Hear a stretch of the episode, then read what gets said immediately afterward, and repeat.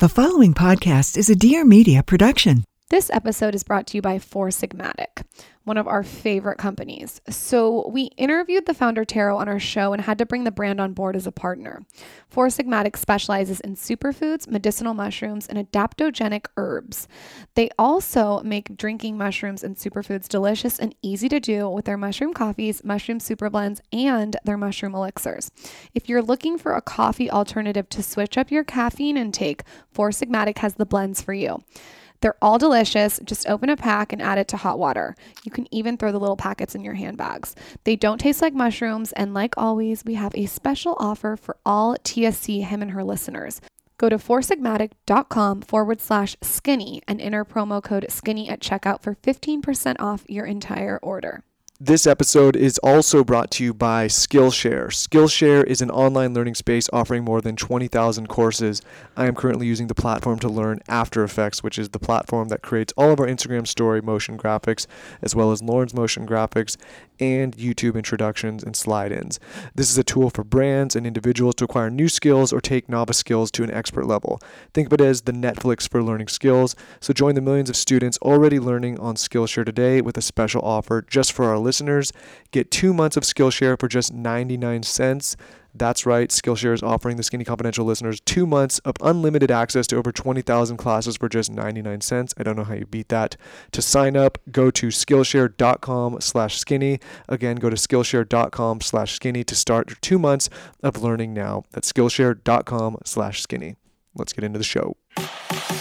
She's a lifestyle blogger extraordinaire. Fantastic. And he's a serial entrepreneur. A very smart cookie. And now Lauryn Evarts and Michael Bosstick are bringing you along for the ride. Get ready for some major realness. Welcome to the Skinny Confidential. Him and her. Aha! We're plagued by what other people think of us. And it is it's time. We're fatigued by it, we're overrun by it, we're running in our systems into the ground. We're literally You've heard of FOMO? Yeah. Fear of other people missing out. You Yeah. heard of YOLO? You only Yeah. live once. So I'm going to introduce a new one to you guys. Okay. Okay. And I think this is at the center of one of the great ailments of modern men and women is FOPO, fear of other people's opinions. And so it is time that that we switch the model that I need to do more to be more. And the thought that I need to do extraordinary things to be extraordinary is broken. Welcome back to the Skinny Confidential Him and Her show. If you are new to the show, thank you for joining. That clip was from our guest of the show today, Michael Gervais. On this episode, we have a few new announcements to make. We discuss positive self talk, therapy, success and failure, meditation, and what it takes to be a coach to some of the most successful performers in the world. I am Michael Bosstick. I am a businessman and entrepreneur, now a podcaster. Well, actually, I've been a podcaster now for how many episodes have we done now? 120? 130? I don't keep count, But and then we count the ones that we've done with others as well. I feel like you have like a whiteboard with a tally that you keep track of. I mean, it's a lot now. You Any, if you get to the hundred mark, it's a lot. Yeah. You know. You Anyways, love numbers. Don't forget to introduce yourself. Make Oh, sure okay. people, people Hi, know who you are. You know. I'm Michael's wife, Lauryn Evarts. I am the creator of the Skinny Confidential. She's my sidekick here. Got a sidekick. you got a sidekick, and today we're getting real with Michael. I'm excited for this episode. All right, let's get to the announcements. So we have some new announcements to make, and I think Lauryn touched a little bit on it last week on the show. We are now moving our show into six episodes per month starting in July. Every other Thursday, we'll release another episode. It's not a mini episode, it's not a bonus episode, it's an actual episode.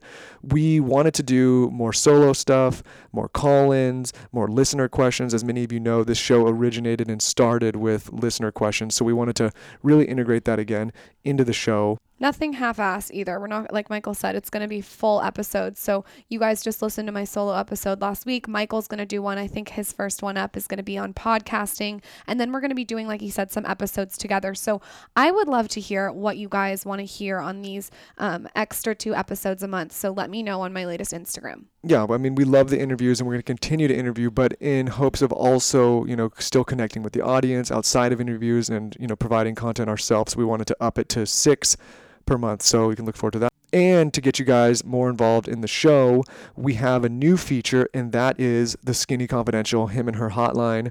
Both very excited about it. A hotline. That is so vintage in the best way. Well, you know what's funny is the new studio, the Dear Media Studio, has call-in capabilities, Skype capabilities, has like screens so you can see things, all that stuff. But a lot of the times with podcasting and with everyone's schedules, it's not practical. So we don't have a set live date for our shows. Like it doesn't, you know, it's not like if you're listening to Howard Stern, you tune in every morning from like 9 a.m. Eastern time to 1. But we don't do that because we record them on the go a lot of times. So the new phone line, um, you can call in. You need to leave your name, your city, your state, an optional social handle, and like you can either leave a question or a comment, and we can, you know, have a. Ch- it's a there's a chance that it'll be featured on the show. If you guys want to call in, the number is 1 833 Skinnies. That's S K I N N Y S. That's easy to remember, right? Make sure you leave your Instagram handle too so we can shout you out. Yeah. And we also have a new podcast site coming soon, which will showcase all the show notes and we'll keep it more organized, and a new podcast email newsletter, which will keep everybody up to date. So, a lot of new stuff going on. Very excited.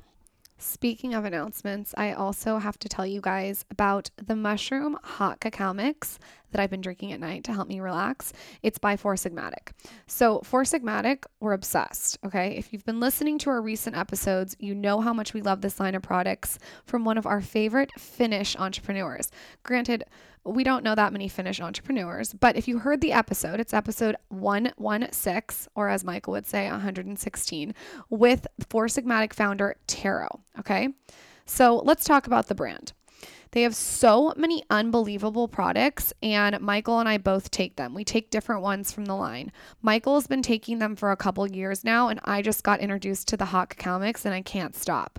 So, what they are is they're these mushroom based elixirs that you pour into hot water. They're in these tiny little packets that you can throw in your clutch, super quick, efficient. The products are so much more cost effective than a cup of coffee, okay? And I feel like they give you that zing, just like a cup of coffee does. So, for just 15 bucks, you can get a pack of 10 or 20, which is awesome. Each pack makes a cup. So, like I said, they're these tiny little packets. Four Sigmatic makes different types of medicinal mushrooms into blends that each have different functions. So, all different functions. They're blends for focus, they have ones for sleep. That's my favorite. They have blends to replace your morning coffee, Michael's favorite, blends for gut health, and blends to relax and combat anxiety. And trust me when I say they really work. If you don't believe me, go back to episode 116. So, each of these mushroom blends include a ton of beneficial amino acids and adaptogens. We talk about amino acids all the time on the Skinny Confidential. I am such a fan of them. I feel like a lot of people are missing them in their diet, so this is a good way to get them. You don't get caffeine jitters too when you have the caffeine one, which I really love. But my favorite, like I said, I have to shout this out because I know you guys are going to like this one, is the mushroom hot cacao mix. It helps me relax at the end of the night. You could also do, if you're more of a matcha person, the mushroom matcha, and this one's going to be more for productivity. And then they also have a golden latte mushroom mix for beauty. If you're a golden milk fan, you'll like this one. If you're wondering, it doesn't taste like mushrooms, so don't worry, but it does give you all the nutritional benefits from mushrooms. It tastes really, really good, and you can always add some coconut or unsweetened almond milk to the situation. So check them out. Go to foursigmatic.com. That's F O U R S I G M A T I C.com slash skinny and enter promo code skinny for 15% off. Again, go to foursigmatic.com slash skinny and enter promo code skinny for 15% off. I can no longer live without the mushroom coffee mix with the cordyceps and chaga. I drink it every day now. Um, one more announcement to make that we're all pretty excited to make, and it comes from the Dear Media realm. I can't tell you guys too much yet, but I wanted to give this audience, particularly, not the audience that lives on the social channels, but the ones that we know tune into the podcast every week, the first opportunity to look for this when we make the announcement next week. Lauryn and I will be doing one of our first live events. We're very selective with live. As you guys know, we have never done one yet for this podcast, and we're getting ready to announce next week. We have a really, really badass guest lined up, and it's going to be an amazing event. So There will be champagne. there will be champagne, yes. So look out for that uh, next week, and make sure that you tune in right away when that announcement's made because the spots are very limited. Okay, and the final announcement for the show today. Let's talk about skills. Who wants to learn some new skills? Who needs to step up their game? We have the answer for you, and that answer is Skillshare. This is one of our favorite platforms for figuring out how to use new skills. They are basically the Netflix of learning with over 20,000 online courses taught by people like you and me, you and Lauryn, whoever. Um, Taylor and I learned how to use Adobe After Effects, which is how we create all of our motion graphics and Insta stories. If you follow Lauryn's Insta account and you see all those crazy graphics, or you follow mine, this was from After Effects, and we use Skillshare to help us learn. Um, they also use in Lauryn's motion graphics for her YouTube videos. The class I took is Adobe After Effects Getting Started with Motion Graphics by Evan Abrams. You guys should check it out and check that out if you're interested in learning the program. Guys, this is insane because they have a ton of other courses on design. So think Photoshop, photography, flat lays, Instagram, and tons of situations for creatives. They have business courses on marketing and how to build personal brands using new technology and much more. The class that I think that you guys should check out is by Chaz Langley, and he does this class on Snapseed. Okay, if you don't need, know what Snapseed is, you guys need this, especially if you're an influencer or blogger. And Chaz gives this whole class. It's called Snapseed, the only photo editing app you need. Why I like this class is because it teaches you about all the functions of Snapseed. Okay, you're gonna learn how to brighten, crop, all the different things that you can do to filter your image. I mean, there's there's even ways that you can take stuff out of your image. So let's say you have a really pretty Instagram photo that you want to post, but there's like a guy in the background. Um, you can just delete that guy and have like a clear, crisp background. Anyway, I love Skillshare because it's really for anyone that's trying to better themselves. You guys know I'm about creating a strategic future by design, and this will help. You can get better at your job or even your own professional skill set, like sharpen it, you know? So, join the millions of students already learning on Skillshare today with a special offer just for our listeners. Get two months of Skillshare for just 99 cents. That's right, guys. Skillshare is offering the Skinny Confidential, him and her listeners, two months of unlimited access to over 20,000 classes for just 99 cents. To sign up, go to Skillshare.com slash skinny. Again, that's Skillshare.com slash skinny to start two months of learning now. Make sure you check out Snapseed. That video is awesome. That's Skillshare.com slash skinny. Okay, so let's get ready to get into the interview. There are a lot of people that call themselves coaches in 2018. It seems everyone is some type of coach, Lauryn, lifestyle coach, business coach, social media coach, influencer coach. You never know who to trust. So, we wanted to interview someone who had some deep credentials to back up what coaching really is. And when we found out about Michael Gervais, we knew he would be a great place to start. This guy has the credentials, he has coached some of the world's top performers, and has the clientele to back him up. Dr. Michael Gervais is a high performance psychologist who's worked with some of the best in the world, including Olympians, internationally acclaimed artists, musicians, and MVPs from every major sport and Fortune 100 companies. He's a published author and speaker, as well as the host of Finding Mastery podcast. He was also in Tim Ferriss's book, too, which is awesome. With that, let's get into this high octane conversation with Mr. Michael Gervais. This is the Skinny Confidential, him and her. Okay, Michael, describe your upbringing and kind of tell us what your childhood was like. I mean, we're starting with the hard stuff, aren't we? I want to go deep. I want to know what, what abuses have you suffered? No, I'm just kidding. okay, so childhood. I was I was born in Virginia. Grew up on a farm, and it was a mix between my parents trying to sort out and figure out who they're going to be. So it was a hippie era, and they just wanted to get away from the city. And so when they got away from the city, they went to this really kind of remote area called Warrenton. And I remember like we didn't have running water and sometimes during the, the, the winters. And so we had to heat up our water and go to a well. And so there's some of that stuff. I was chopping wood at the age of eight. What were they thinking, putting an eight year old with an axe together? And so it was um, me figuring out the land, me figuring out nature, me figuring out how to like navigate in that space. And parents were active, but more laissez faire. So there were not a lot of rules. And the rules were really governed by nature. And so the consequences when you play with nature is that there's swift responses. So you figure out some stuff about yourself and how you work in the ecosystem of the world. And that's that's where I started. It was great. It was a wonderful environment. So would you say you had a lot of interaction with other kids, or was it a lot of isolation in nature? Like how did how did It sounds like yeah. It sounds like I'm like like I don't know, long hair, didn't shower. You know, no, no, it wasn't, it wasn't like that at all. And so I, I have a younger sister, so there was not a lot of kids in the neighborhood. There was a, there was a uh, a family across the way, and I mean, we weren't that close, but that was the the kids were a little bit older, and so we had a couple kids over there that we played with. But it was more of a school environment where the most of the social engagement came from. So when do you start studying the mind? Like how do you how do you even get into that? Make the transition from farm boy to like, I'm going to go into psychology. Well, okay, so my dad got a job in corporate America that challenged him to leave, you know, as a growth opportunity. And he came to California.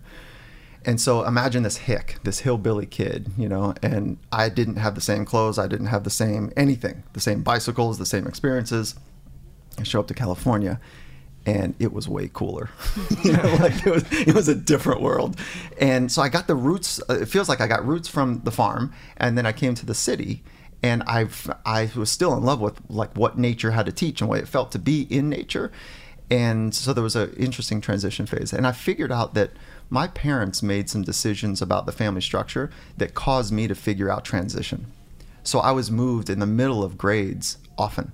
And so middle of ninth grade. Who, who moves their kid in the middle That's of ninth challenging, grade? yeah. So that was, it was ninth grade, the middle of uh, it was like four or five different transitions. I think I moved in sixth grade, third grade, and in kindergarten, or some. I can't remember the early one, but there was like four or five transitions. So I figured out transitions relatively well.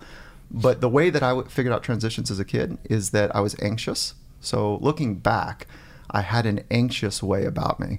And then how do young men deal with anxiety? Violence probably. Yeah. So I I I don't know how many fistfights you've been in, but A I, lot. yeah. Yeah. Whole Too- different too podcast. many. It's, yeah, it's not it's not cool, right? And so I've I- I've been in too many as well, and it was a way to release the anxiousness that I was feeling. And I don't know what you feel like during a fist fight, but um, there's an incredible experience of adrenaline and um, power that is like unbridled. That's but I'm not bragging about that No, no, you go into a blackout. but there's for a disgust afterwards. Yeah. And it feels awful. So I came home one day. This is, I'm fast forward, I'm, ju- I'm jumping around a little bit, and I was too old to be in a fist fight. My wife says to me, What are you doing? Your wife. Yeah. So I was too old. Right. Okay. And so I'm jumping around a little bit. And she says, What are you doing? So I don't know if I'm disgusted with myself too. And so I made a commitment at that point to say, I got to stop. I got to really, really examine, you know, what am I really doing with my life? Because I'm a bit out of control. And so the transitions, let me fill in some of the background here, is that I was, as an age of 15, I was a little surfer that was tr- relatively good locally and regionally, but not good enough nationally. That, that wasn't part of the story. But I loved it. That was the thing that I loved. And come competition time, I was significantly worse than I was in free surf. So there's two types of surfing free surfing, where you're just out there doing your thing, and then there's the competitive angle. And something happened. Now, there was this moment in time where I was in a, uh, in a competitive environment and a competitor paddled by me that I surf with on a regular basis. And he paddles by and he says, Gervais, I'm watching you. What are you doing? it's the same question again. yeah, like, you're a mess. He goes, I don't know what to tell you, but you got to stop worrying about what could go wrong. He knew that I was better than I, I, I had more to give than I was actually giving in that competitive environment. And he also knew that my mind was screwed up. So that was the first real exposure that I had. This little nugget inside as a 15 year old Grom, as we call each other, like wet behind the ears, literally in that moment. And he says, I know what's happening in your mind. You're thinking about all the things that could go wrong. And he paddled off. And I thought, well, okay. Well, then what am I supposed to do? So if you had that gem, that, that type of experience, what would you do in that moment? Well, I guess at, well now in hindsight, you get really introspective and you start to try to figure out like, okay, what's what's triggering these reactions? Because if you know you're good freestyling, or what is that? Is that did I get right? Freestyling. Mm-hmm.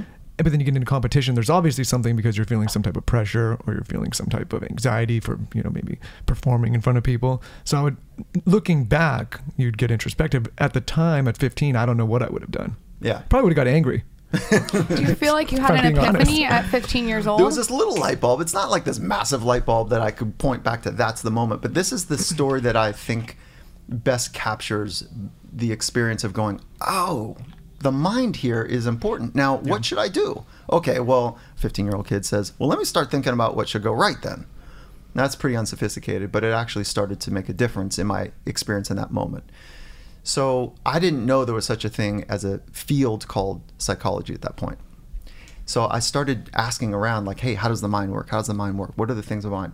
And so people started to introduce to me that there's an actual science around it. Now I've kept in this, it's called the DSM, and it's the book of all mental disorders, and it's kind of the quote unquote Bible of mental disorders, and it's the handbook, if you will, for clinical psychology. And I kept, I've kept in that. I'm licensed as a psychologist now with a specialty in sport and performance and a subspecialty, if there's such a thing, in high stakes, consequential, rugged environments where when mistakes happen, there's consequences. Okay. Like, so, wait, elaborate on that. So maybe is that if somebody makes a mistake, how you fix it, or is there somebody there's a trauma, or explain that last part? Yeah, when so there's consequential environments and non-consequential, and in a consequential environment, when people make mistakes, there's a real cost. Okay. Either like a, a, a trader could lose a ton of money, or in rugged environments, people can lose limbs, life, life Okay. of loved ones that they're are depending on them as well. So super high stakes environments. I feel like you're like the therapist in Billions. Have you seen that show? I, I just watched it. My wife and I are just watching it right now. You're the therapist in No, Billions. I'm not. No, I, I, I guarantee I'm not female. I promise. Yeah. no, I'm not. But I will say that what I appreciate that they've done in that show is that um, they've made her kind of normal. you know, Yeah. like part of the ecosystem, right? Where it's they show that it is a natural part of improvement is getting your mind right. So as humans, let me step out for just a moment. As humans, there's only three things that we can train.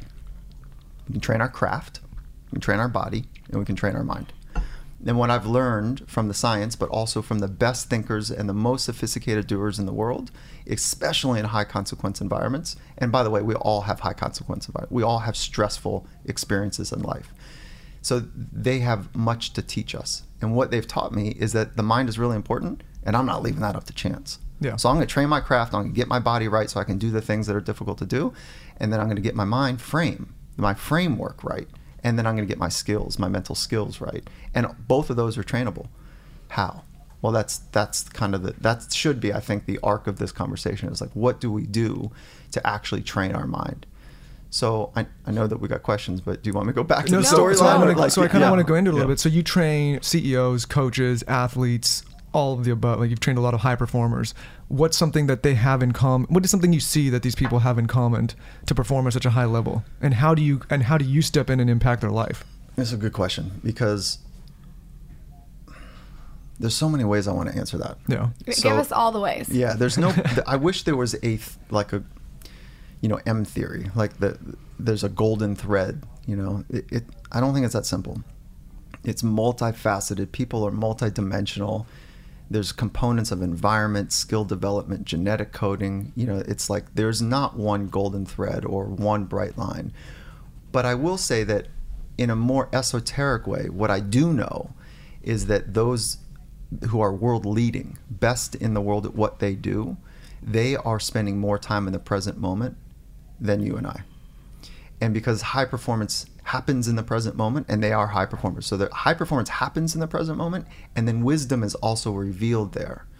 So the more time you spend in the present moment, and that can sound trite in modern times, be in the present moment, be in the now, this, that, and the other, because mindfulness is on this wonderful hockey stick arc curve of interest in science and application. So there's something happening globally that's been noticed by many. I've been practicing mindfulness for 20 years, but mindfulness is not enough alone. So when you say they they're in the present, is this like okay? Let's take anxiety for example. Feeling anxious is maybe a fear of the past or a fear of the future, right? So are you saying that these performers spend less time in those areas than than typical than, than the average person? Well, yeah, they do spend more time in the present moment. They are better at it. So, So, how they're do just you, laser focused on what they're doing. Well, how do they think about the future then? Well, okay, so I also don't know a world leader in whatever craft that we're talking about that doesn't believe the future is going to be great. Like they, ba- as a basic primary framework, they are optimistic. Now, optimism is a trainable skill. We don't come out of the womb optimistic or pessimistic. you know, and we learn cynicism. We learn, you know, the strategies to think about the future. So optimism and pessimism are a basic lens that we see the future through. So how did you learn it? Mom and dad taught you, pop media taught you, your friends taught you, you know, and so I tell you, I can't think of a better investment than to reinvest into an optimistic framework that's grounded in reality. Can you teach someone that? Oh yeah, there's good science around it. There's good practices, you know, and I'm I'm happy to talk about. it. I don't know if that's what. yeah. you know. What are some of the steps that you tell these performers? How do you get them in that optimistic mindset? No, not. Let's say somebody's No, yeah. struggling with fear, right? And how like and I think what Lauryn's saying is how do you get them in a mindset where they can start to perform and get out of it, whether it's fear or anxiety or stress. Like how do you get them in the right headspace to start performing again? Okay. And I know it's probably an individual approach. Well, yes and no. Just as a as a as a marker to this conversation, they already know how. They're already the best in the world, or one of them. And the three of us know how. By definition, you've already experienced times when you've been really on it, when you've been in the right frame of mind, right? And so figuring out what that looks like and sounds like and feels like and what are the conditions that help amplify it, that's all important to do. So it's not like I'm running into the relationship with this golden key and says, "Hey, here's the kingpin. We're just going to put this in place and you're going to be great." That's not it. There's a high regard. The orientation from me is a high regard for the person's experiences that they've lived in their life and that there's everything that they need is already inside them. And so that thought, I think, is really important as a reminder that everything you need is already inside you. Now, if they say, listen, when I'm at my best, I'm, I'm loving the idea that the future is going to be amazing. But right now, I'm kind of struggling with it. So we'll we'll deconstruct a little bit. Like, okay, well, when in the past, you know, are you optimistic? Okay, good. You want to train that? You want to get sharper at that? And they say, yeah, sure, I do. So okay, now that we can now we can start to um, put in a set of practices to help amplify that. So there's a good piece of research out of UPenn, University of Pennsylvania, where they took a look at the three. Um, they, they followed people for seven days, and they said, okay, here's what we want to do. We want to amplify your ability to be optimistic. So write down and track three amazing things that happen per day.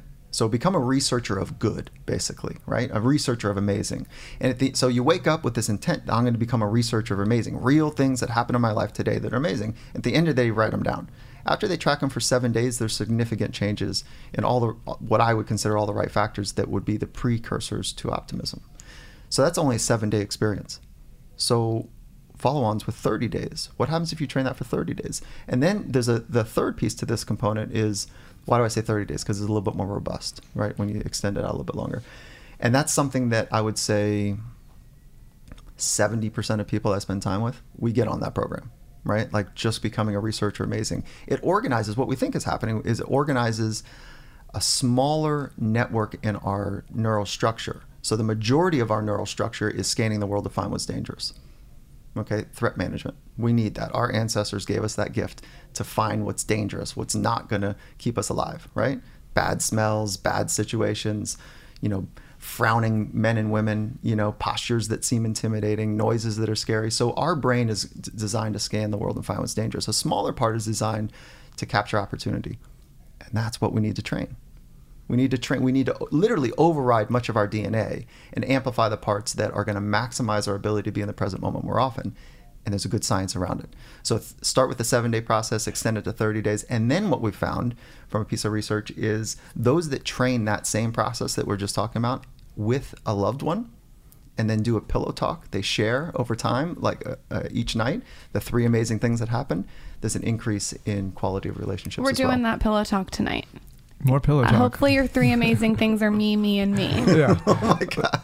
if they're not, if my three amazing things aren't, then I'm gonna have to write. I'm gonna have some other things that are I'm gonna have to write down to get me out of it. Yeah, and they, they they can be small. Like I saw an ant. Oh, it can be that small. Oh, for sure. Well, I think what you're saying is, like, I mean, is a de- default as human beings. Like we, throughout history, we we have the fight or flight, you know, gene in us, right? But people have a tendency to look towards bad things, right? So we have to train ourselves to look towards good things because the default was like, hey, this bad thing happened, this other bad thing happened, and then you go down the spiral. So you have to get into a mindset. I think what you're saying of looking for the little things, and over time, that trains you to stop looking at the bad things. Is what you're saying? Pretty much. I mean, Yeah. our, if we're going to be in the present moment, we, it's our attention. Our the one of the ways our brain is wired is called serial functioning, serial processing, and so we can only attend to one new bit of information at a time. We can only have one emotion at a time as well. So we can flip flop back and forth quickly. But if we can condition and train our minds to find what's amazing in this moment, and it's a precursor to finding what's that the future could be full of these things as well. And if you're if you're deeply focused on something that's good in this moment, not in a naive way, but you've we think that this, by the way, is at the center of mental toughness. To have the mental discipline and toughness to focus on what's good right now, even when there's other bits of information that are coming in that say you're getting your ass kicked. You know, this is why. So I'm partners with head coach of Seattle Seahawks, Pete Carroll, in a business venture, and this is why we think that we are ridiculous in fourth quarter comebacks because we stay in it and we stay in it and we're down by 30 points. So what? The next play is going to be amazing. You know, oh, we just turned the ball over. So what? The next defense is going to get it back. It's going to be amazing. We got some serious studs on the court on the field. So let's keep grinding. Let's keep going.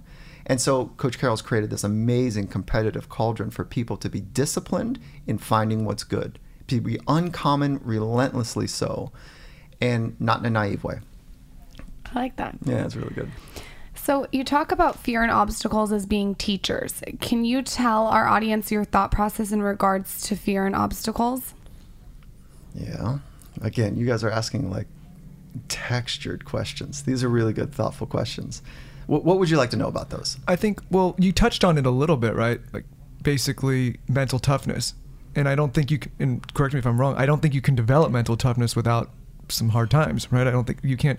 I always say you have to get uncomfortable to get comfortable. Yeah, I've heard you talk about this and touch on a little bit. Like, in I think it was a question Tim Ferriss asked. You were saying what you would teach in high school classes if you could, and you said you probably couldn't teach it because of the, of the day and age we live in. Because it'd be a little dangerous. How do you look at how do you look at developing mental toughness and, and kind of conquering obstacles and teaching the mind to to bear through hard times? Okay, so we're looking at a couple substrates, you know, or subcomponents of mental toughness. So m- mental toughness conjures up this idea that I'm going to ram my head through the wall until the wall breaks. I don't think that's it, right? That's like an old idea of mental toughness. There certainly is some sort of I don't know, Cro-Magnon way about doing things that is important. Like doing hard, difficult things for an extended period of time creates adaptations. And without adaptations, there's no growth. So we need to put our systems under great pressure and stress and then recover properly to grow. Putting yourself under um, stressful environments is really important. So notice, but also noticing, not noticing, knowing the difference between acute stress and chronic stress. So what we're trying to do is manipulate acute stress and then give systems uh, for people to relieve chronic stress, become move from a sympathetic activated organism, which is the on, if you will, the gas pedals down, into something that is more regulata- uh, regulated, which is a parasympathetic activation, where there's a bit of a response system where people can settle into the moment. And there's lots of physiological things that can do that, and there's also mental things to do that, psychological. And so the if you think about the brain, the brain is really what the system is driven by. But there's a that's a hardware, but there's a software that's running the brain, which is the mind. And so they're intimately linked, but we want to pull them apart to be able to train each one of those up. And so there's things we can do, like alignment, like breathing, like posture, like uh, yes, right, as we all structure I know. to sit up a little bit better. All of those make a difference in the signaling from, to our body from our body about how we're doing. But the software is really important as well. So having a conversation with you guys, asking hard questions about how something complicated works. If I walk in and I say, "Oh my god, oh my god, oh my god," like I don't want to screw up. Well, the software is going to win there and Yeah. signal the brain to say, "Okay, you got to be on," and this is hostile. Or I can say, "God, this is a great. I'm so stoked to be here. This is a great opportunity for us to talk. Like, I wonder where this is going to go." And then so it sends a different signal to the brain. Yeah. But if my posture is screwed up and I'm kind of in an anxious or scared posture, literally, then my body's going, I don't believe the software. Software's not right. Software's weak. It's not right. The body is going to win most of the time. The brain is going to win most of the time unless you train your mind. So to kind of touching on this, I was thinking as you were talking, you work with so many competitive people, right? Like people, Super Bowl winners, right? Like the highest of the high.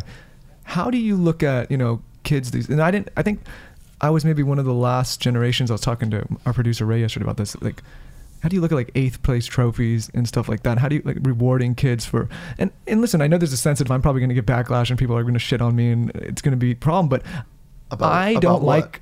I don't like eighth place trophies. I don't like. I, I think it's like. What's the point, right? Like, it's making soft people, right? People are getting Listen, the- soft. no, the, the, the IOC, the International Olympic Committee, has recognized that we're going to give three of those things out. That's it.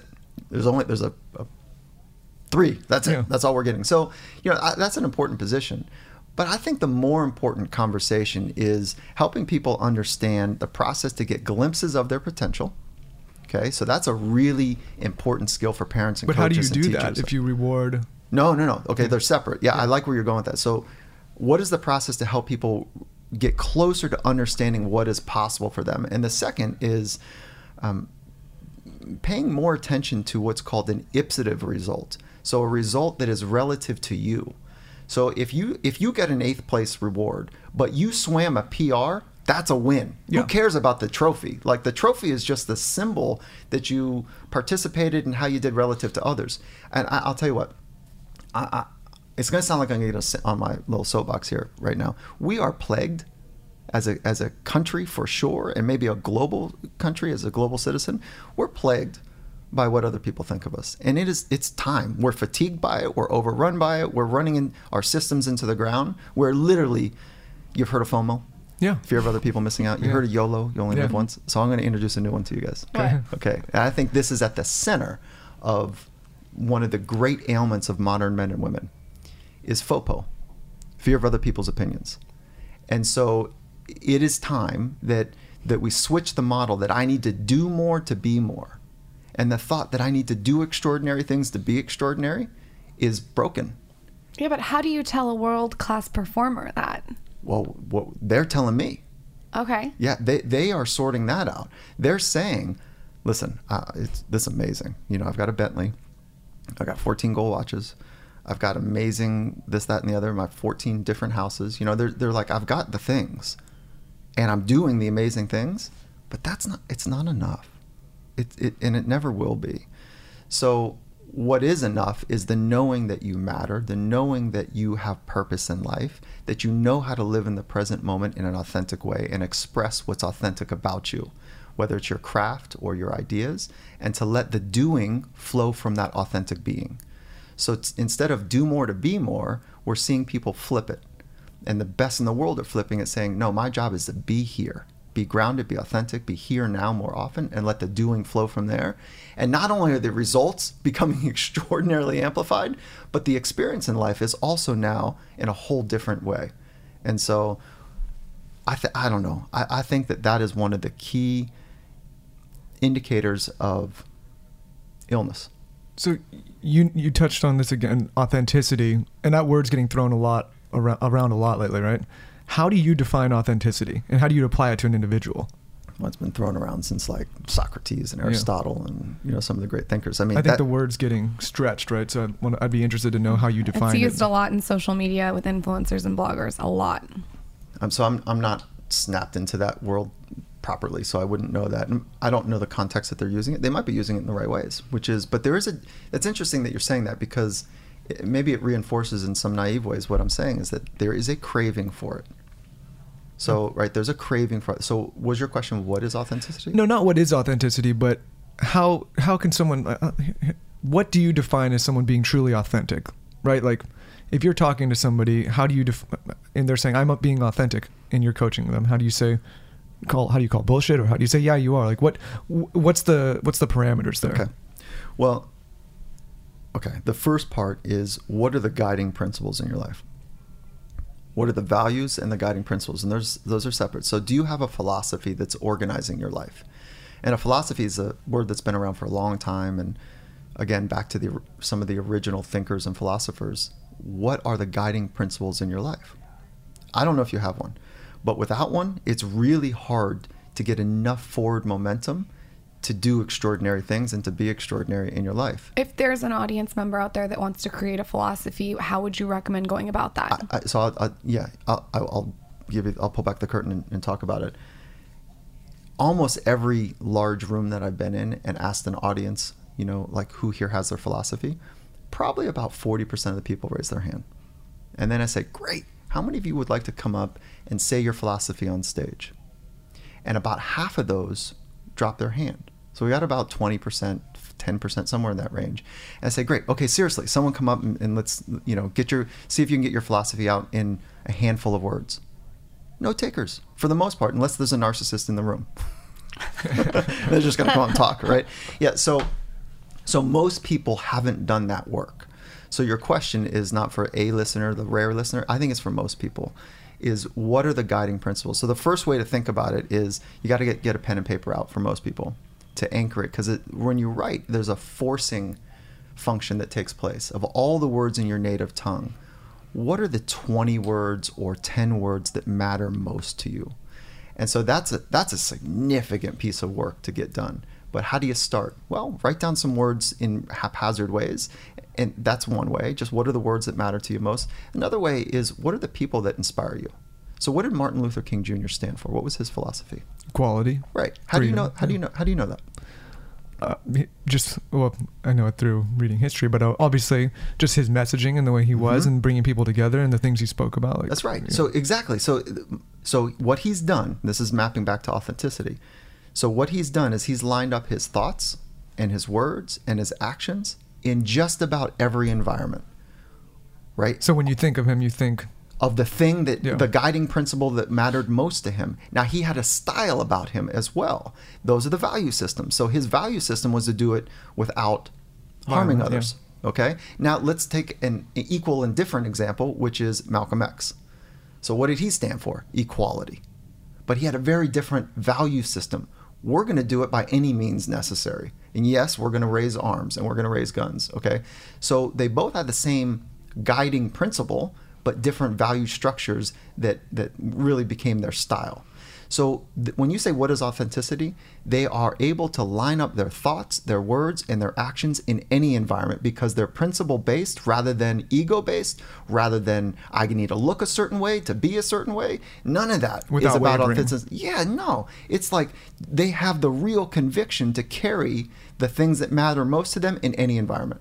And so that's someone who's authentic. You spoke about ego. Mm-hmm. And you deal with the high performing athletes. So, how does that kind of intertwine and how do you deal with it? Well, there's a lot of it. A lot of it. I bet. Yeah, and and rightfully so in many ways. You know, there's a piece of research that um, elite athletes overestimate their skills and abilities. Isn't that interesting? They overestimate but that's not surprising, right? because they they. But don't by- you kind of have to be like that? Well, they've defied odds in most of their you know challenges. They are the one percenters, half percenters. Wherever they came from from their family structure, most don't come from two Olympian mothers and, and fathers. Like I, I will say this that most of the best in the world are. Remember, I said there's no bright line. They live in the present moment more often. They have the right genetic coding that's matched the environment, and the environment has supported and challenged them in, in all the right ways. And they've worked hard. Most of them. There are hardly crazy half percenters of the half percenters that eat McDonald's and pizza and show up and they're just freaks. They jump 42 inches.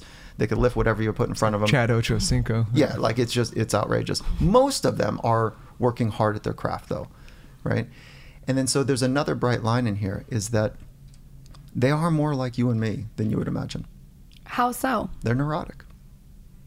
Yeah, I can see that. They're they're they're, they're coming. Why are you working so hard? And this is a question for the two of you. Why are you guys working so freaking hard to do to create this amazing podcast and experience in your business? Like, why are you working so hard? It's a question that I revisit more and more often, and my answers have changed a lot over time. Uh, his answers have changed a, a lot. over time. I think that comes with getting punched in the face a few times, both literally and emotionally. Well, your face still looks good. So yeah.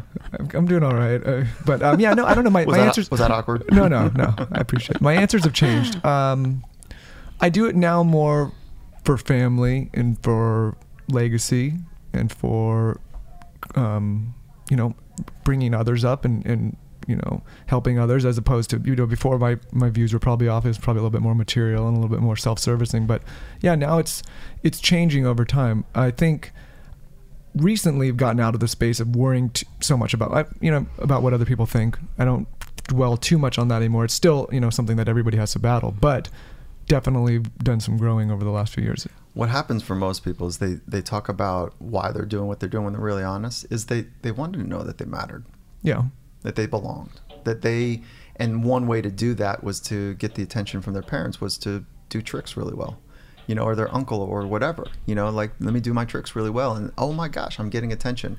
And so that can be negative attention by let me let me burn something, let me break something, let me get a bad grade, let me get in a fight, or it can be positive attention like let me get A's and this, that, and the other. So people that do extraordinary things from an, a young age, like they're really craving something, and so maybe are we having a therapy session here? I- I- no, no, no, no, no. no. I, I'm listen. I'm. I, this But is I agree impor- with you. This is an important question to take Yeah, a look at. You know, is. If and if we if we peel back some curtains or peel back some onion layers about your parents, there's probably something in there that we could find. oh shit. Well, let's peel back that onion. Well, Michael, it's been great having you on the show. Just kidding. yeah, no, there's definitely something there. My sure. reason is different than his. Mine is I have such a vision in my head and I can't imagine leaving this earth without executing on the vision. Hmm. Um, legacy to me doesn't matter because I'm going to be dead. Mm-hmm. Is that weird? No, I don't look at legacy like I, I know what you're saying. Um, no, not like legacy. I just like you said. I think it's basically doing something that matters, but not just for myself, right? You don't want to leave. You don't want to leave the footprint and be like, oh, that guy just did something for himself. Like you want to leave. You want to. You want to leave with a contribution, right? So that that is where we start to see that transition, right? Is where you start to say, well, okay, I feel grounded. I feel like I'm I'm settling into some purpose. I'm settling into I just knowing that I'm okay and I matter and I, independent of the things that I'm going to do in my life. So if I'm going to do some things, eh, let me ta see if I can take care of other people along the way. Now, in modern times, people are just saying that. Some people are just saying that, and it's not real. It's not authentic, right? They, they know that that's the right strapline for a successful look. Yeah. And they're like, oh, no, I'm doing this altruistically. Bullshit. Many of you are doing it because you want to look good. You know, and I sound like a, a jerk saying that, but that's where we start to pick up this inauthenticity. Just the other day, my wife says, you know, we just met at somebody, and she said, "Hey, um, what was that like for you?" I said something didn't match, and so he he said the words that he said to me as he reached out and shook my hand were, "I've been looking forward to meeting you," but it was a straight arm handshake, and he took a half step back. Huh? So it's like he's pushing away. Yeah, right. Yeah. So I'm not going to read too much into it, but that's just it. Just it didn't hit me until afterwards. I wasn't processing in the moment, right? But we are really good machines at making meaning. That's a big part of what our mind and brain are trying to figure out, making meaning of this moment.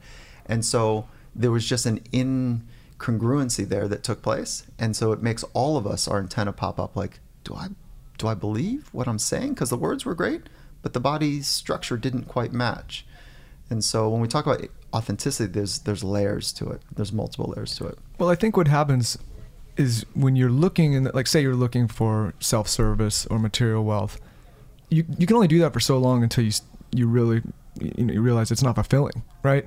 And that you know I've lived that life right. You get there and you're like, wow, I'm doing everything right. This is what I'm supposed to be doing. You're getting these things. Then you look and you're like, shit, none of this stuff is making me happy, and really nobody cares. That's the other thing, right? You, you, you're doing it for other people, and you look around and realize nobody cares. So then you have to really do some self-searching and say, okay, what matters? How do I have an impact? How do I have a contribution? And that's that's what I think I'm driven by now. Do you like the way Tony Robbins breaks it down where he says the science of achievement and the art of fulfillment?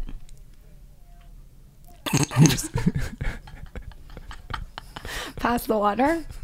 Do, do, do we have something to drink? All right, Take that as a let's, no. let's let's switch Let's- gears. Let's, discuss failure. So, how do you think about failure, and do you have any advice for anyone who's out there and listening and dealing with a big failure? Ah, I love that question. I love the thought about failure because you'll we'll hear in modern times fail fast, fail forward, fail often. Failures are what makes you. I don't know about that. You know, I, I really don't. I think that it's important to potentially reorganize the definition of failure. So mistakes are really important. Make some mistakes, right? Because that teaches you about your capacity. That teaches you about your skill development. And so if you're not making mistakes, you're playing it safe. And, Agree. Yeah, and so there's there's no real growth, amazing growth growth arc from playing it safe. Okay. So let's talk about failure. I think what failure is is the not going for it. The not willingness or ability to make mistakes. so agree with you. Yeah, you can be successful. You can get the right outcome on, on, on some byline. You can get the right outcome, but still be a failure because you never really chipped in or pushed in. And so the way that we think about failure is the inability or the unwillingness to really let it go, to let it rip. And so mistakes, we encourage them, and we encourage as many mistakes as we possibly can up on the edge of your capacity. And so that's when your heart is beaten. That's when you've got um, a, an environmental situation where you're perceiving it to be dangerous, where you're perceiving it to be stressful.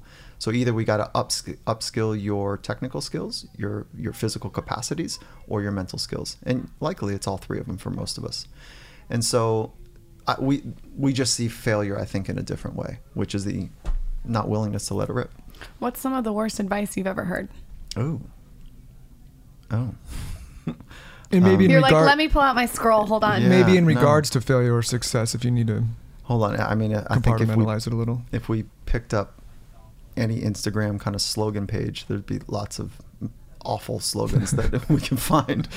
You know, I think that any any time that we start to make it simple, and I think that piece of advice gets problematic. And so I don't have one that come, comes to my head, but um, I'm sure uh, on know, I- social I media one. you're seeing a lot of different Yeah. quotes and different things. Yeah, I think it's a good attempt to try to get people to, I don't know, change some thoughts and behaviors. But it, it is difficult to change thoughts and behaviors. It is really difficult to do, initially because thoughts are invisible, and so sloganism doesn't work. And sloganism, when you see like these slogans that are loosely thread together, we're getting moments. Motivation is momentary, so we get these motivation moments, but not real deep commitment to make change. And so there's one that I see somewhat often um, that resonates, you know, in a kind of weird way to me, which is, hey, somebody else is grinding, you should be grinding. Hey, you know, like somebody else is trying to take your job. No, no, like yeah, that's true. okay, but if we're just trying to be better than the next guy, we'll never find freedom. We'll never find potential. So we talked about glimpses of potential earlier. Glimpses of potential happen when you can string together a sequence of moments and then you can you can reveal what is possible. But you've got to get those moments to link. We only get 1,440 minutes a day, and so within that moment, there's seconds, right? 60 seconds per minute. So literally, the work to reveal your your your potential is to snap into as many seconds that turn into minutes you know, in, time. And when you can get glimpses of those experiences, you go, oh my God, that's really what is possible for me. And sometimes we need other people around us to say, what did that feel like? That looked amazing. That that seemed like you were really in a great spot, you know, and to help us deconstruct that way. So it's not always apparent to our, ourselves. We've covered a lot of stuff in a pretty short time. I want to. I kind of want to end it. We've talked a lot about failure and struggle and mindset. How do you define success at this point? It is something that I think about a lot, and I've asked that question scores of times, you know, and I think about it a lot. So success for me is being here, and then being authentic with the way that I'm conducting my thoughts, my words, and my actions. And so with success, there's a freedom that takes place. And that inner freedom, if I can get it just right, there's a creativity that is the output. So success for me is about being in the present moment and authentically sharing my thoughts, my ideas, my words, and then having the actions line up. that- And for me, has it always been about. that way? No, no, it hasn't. Um, at one point, I think you you would recognize this. Like I wanted to win. Yeah. You know, and so what I've come to appreciate though is like winning. Winning comes and goes, but the process is always available. Like you know, and so if I can get better at now, that's pretty damn good. And then what does that really look like over time? It means I'm deeply connected to people. And so at the center, we are social beings. And so at the center of success is going to be some relationship with myself to be on time now and then to be more connected to other people. What's a book or a resource that you can recommend to our audience before you go? Well, I think that there's lots of good authors of modern time. There's interesting ideas that are published every day, scores of them, and I could flip through, you know, a bunch of those, but I would start with the books that have stood up over time. Books of the ages, if you will. The most significant books over time tend to be great, You know, and they also tend that the eleven world religions all have a book. Go read the other one. The perennial sellers. What? Yeah, go read another one. You know, like if you're deeply invested in Christianity or Buddhism or whatever, yeah, keep reading that one. That's good. Like you're onto something probably. You know, and then but read another one. Go check out what that that in one billion people of the world, two billion people. What are they inspired by? So yes, there are modern authors that are good. Go, I'd say Tao Te Ching. Go check out the Taoist Bible, if you will. Complicated. Do it with another person. Talk about it. Was it Lao Tzu? Yeah. Yeah, yeah. Yeah. So the Tao Te Ching, 81 Principles. That's great advice. It's a tough book, but Where can everyone find you on your podcast, on your Instagram? Pimp yourself out. pimp yourself out. You're a smart dude, man. People got people got to find you. Yeah. No, thank you. for that. And uh, again, thank you guys for the time uh, spending this conversation. I was stoked to come meet you guys. and- Yeah, you're awesome. Oh no no thank you yeah this was So this We're was proud to have you. Yeah, cool. Thank you. So, uh, social media at Michael Gervais is Twitter, and that's G E R V A I S. And um, you can also find findingmastery.net is where our podcast is. And then we've got Instagram, which is Finding Mastery. LinkedIn is Michael Gervais, and so I'm spending a lot of time on LinkedIn lately. And then my business venture with Coach Carroll is called Compete to Create, and it's compete2create.net. And what we've done is we've taken his intellectual property on how to switch on an environment, and then my IP around how to train the minds of people who want to be their very best. And it's like this one plus one didn't equal two anymore. It, was, it literally equaled 11. And we've just really enjoyed how this has gone. And we shared our practices with enterprise companies. And so we've built an online scalable business where we've hired Olympians and sports psychologists, trained them on how we think and how we do things to bring the, the best out of people, and then uh, to map that onto in corporate environments. And it's been an awesome business. I hope everyone's making their list of amazing things that have happened to them tomorrow. Yeah, I'm mm-hmm. gonna have to start my list today. Yeah. Mm-hmm. This interview could be number one. Oh, good. Yeah. So oh, let me let me just sharpen that. You write down a sentence and then a word at the end that captures why it was amazing. So I saw an ant. God's funny. You know, right? That's a good one. Yeah. What?